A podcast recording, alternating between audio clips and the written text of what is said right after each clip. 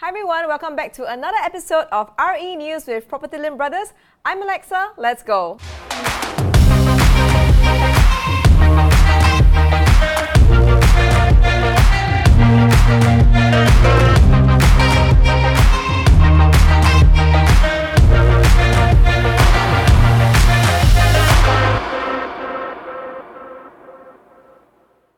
Today we're going to talk about a topic that is very close to our hearts, and that is working from home and how it's affecting the real estate market in Singapore.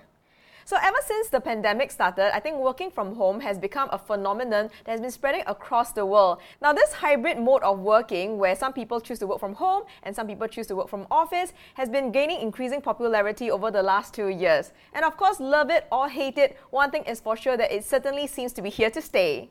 Now, policymakers and thought leaders are referring to the work from home arrangement as part of the future of work. Now, what is certain is that ever since the pandemic started, I think definitely there has been a shift in thinking as to what is actually work. Now, traditionally, when we think about work, we have to get up in the morning, take the train or the bus all the way to the office, and sit down physically over there for a few hours until it's time to knock off. Now, in the last two years, things have certainly changed, and we see that there are changing sentiments on the ground as well. Now, in this episode, we're going to take a deep dive and see how the working from home arrangement has actually affected the real estate market. So looking at the work from home data that is provided by MOM, 49.2% of Singapore resident workers were actually working from home in the year 2020. And this number continued to remain high at 45.6% in 2021 as well. Now, considering that we are now entering the third year of pandemic, I think it is clear that you know work from home is actually expected not to go anywhere soon, and is pretty much here to stay. Now, while the government has actually recently announced that up to 75% of employees can head back to the office, we see that when this is actually implemented in Europe and North America, the implementations are actually met with quite a bit of resistance on the ground.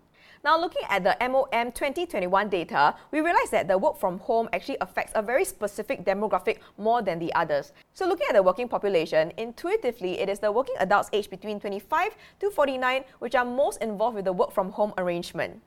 So zooming in further, we see that it's actually the mid-career residents aged between 30 to 39 who are working from home most of the time with a high percentage of 57.9%. Now over here, we can see that the most affected occupation groups are actually your PMETs as well as your professionals, managers and administrators. Now, looking at this, it is clear that about two thirds of our highly paid and skilled workers are working from home. And so we have a specific demographic to pay attention to in our analysis of how this may actually impact the Singapore's real estate market. So, what are the expected effects on real estate in Singapore? Now, before we actually talk about this, we are actually going to build on the existing work that is happening in the UK and the USA as well.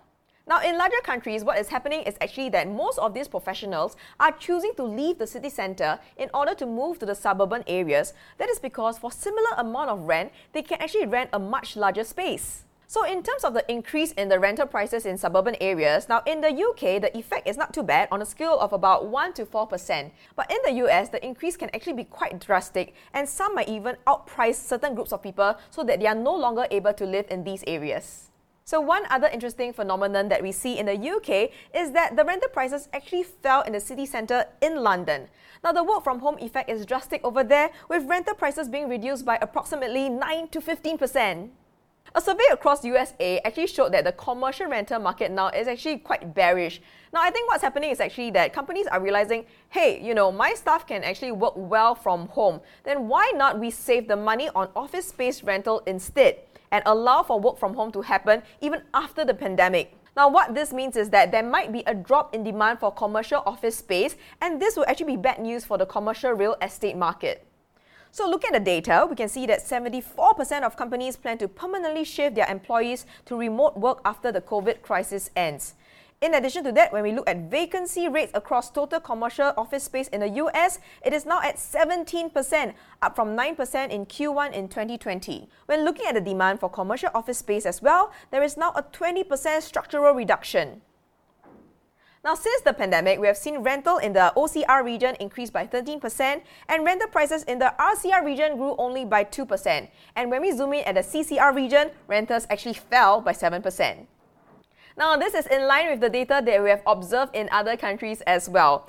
However, because of the scarcity of land in Singapore, the rental increase in the OCR region is actually much steeper, and when we look at the decrease in the CCR renter, it's actually much less than in the other major cities like London.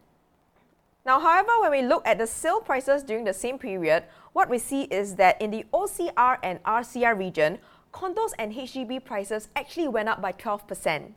And when looking at the condos and the HDBs in the CCR region, prices actually grew by 17% over there. Now, what this means is that working from home has actually affected the rental markets much more than the ownership patterns.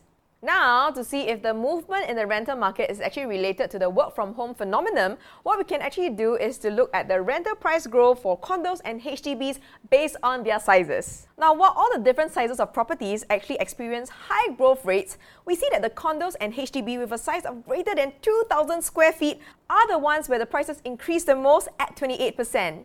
Now, this is actually twice the growth rate of condos and HDB size between 1,000 to 2,000 square feet. So why is this happening? Now, we actually think that this is happening because of the work from home effect, where more of these highly paid skilled professionals are moving to the OCR region because over there they can enjoy greater space to work from home and also at the same time enjoy relatively lower rents compared to the CCR region. Now, on the commercial side of Singapore, as we are entering into the third year of the pandemic, the industrial rental side is showing a little bit of recovery with a modest 1% growth. However, what we need to realize is that overall, ever since the pandemic started, commercial rental has fallen by about 11%. Now, this is not a good sign for the health of Singapore's commercial real estate market. So, if this work from home effect is prolonged, we will see a continued contraction in the commercial property rental market. And to end today's episode of RE News, here are some closing thoughts. So, looking at what's happening all around the world, I think working from home is a trend that is probably here to stay for the long term. In line with economic theory and expectations, we're going to see rentals in the OCR increasing and the CCR decreasing. And we're also seeing demand for larger apartments in the OCR regions increasing, which then result in rental pricing increasing of up to 28%. Now, while this rental price growth may be positive news for the landlords who are now collecting higher rental, this is actually not so good news as other demographics might now be priced out from the region and suffer a higher cost of living as a result of these new neighbours moving in. And while on the industrial rental side, while we're making some modest recovery, when we look at the commercial rental side, it seems that things may continue to be on the downside for some time. Now, in conclusion, Singapore's rental market has definitely seen a significant shift due to work from home trends. Now, as we move towards a more endemic approach, we're going to continue monitoring this movement to see that if this will continue. Nonetheless, the overall property market in Singapore still seems to be very resilient with sale prices increasing across the board.